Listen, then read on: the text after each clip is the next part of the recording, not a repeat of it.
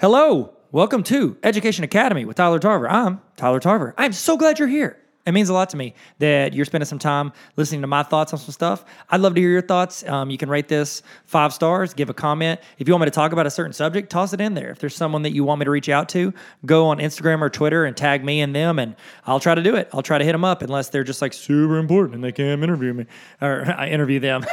Okay, so this series is talking about how to get a teaching job. And it's not just how to get a job in teaching. Say you want to, like, you're teaching already and you want to go work somewhere else. It's how to interview. It's also how to, maybe if you wanted to be a facilitator or transition to a different building or be an assistant principal or a principal. These are thoughts on my over 200 plus interviews of interviewing teachers. So if you could rate this 5 stars, that'd be great. This is all from my YouTube channel, Tarver Academy. If you just search Tarver Academy on YouTube, you'll find it. But thank you guys for tuning in and hope you enjoy this.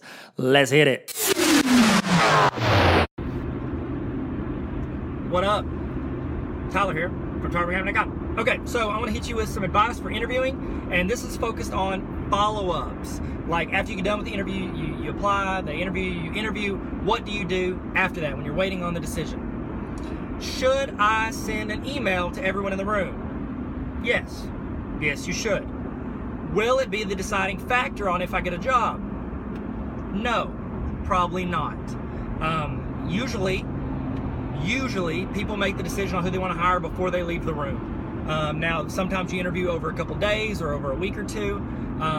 So yes, it shows something about your character if you take the time to email everyone who was in the interview with you. And if there's a bunch of people, you're just going to have to try to remember or look it up. That's why I maybe even take notes when you're there to see who's there. When you're going to go around shaking everybody's hand at the beginning, because you should, and you're asking their names, pay attention, try to retain that knowledge, like say it back to them. That's good. Say it back to them. That's a good advice. That one's for free. The next one's going to cost you. I'm just kidding. Okay, so whenever you're interviewing, follow up. So whenever you get done, after you get done, you leave, send a follow-up email, send it to everybody that was in there, say, hey, thank you so much for taking the time. Time is precious, I know, and I really appreciate you guys giving me a chance to interview.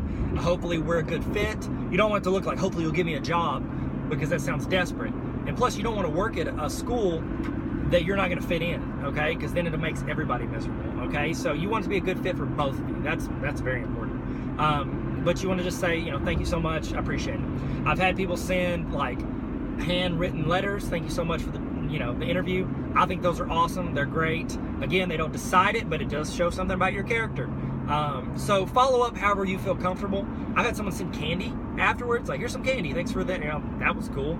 I think like one dude stole everyone's candy, but he just loves candy.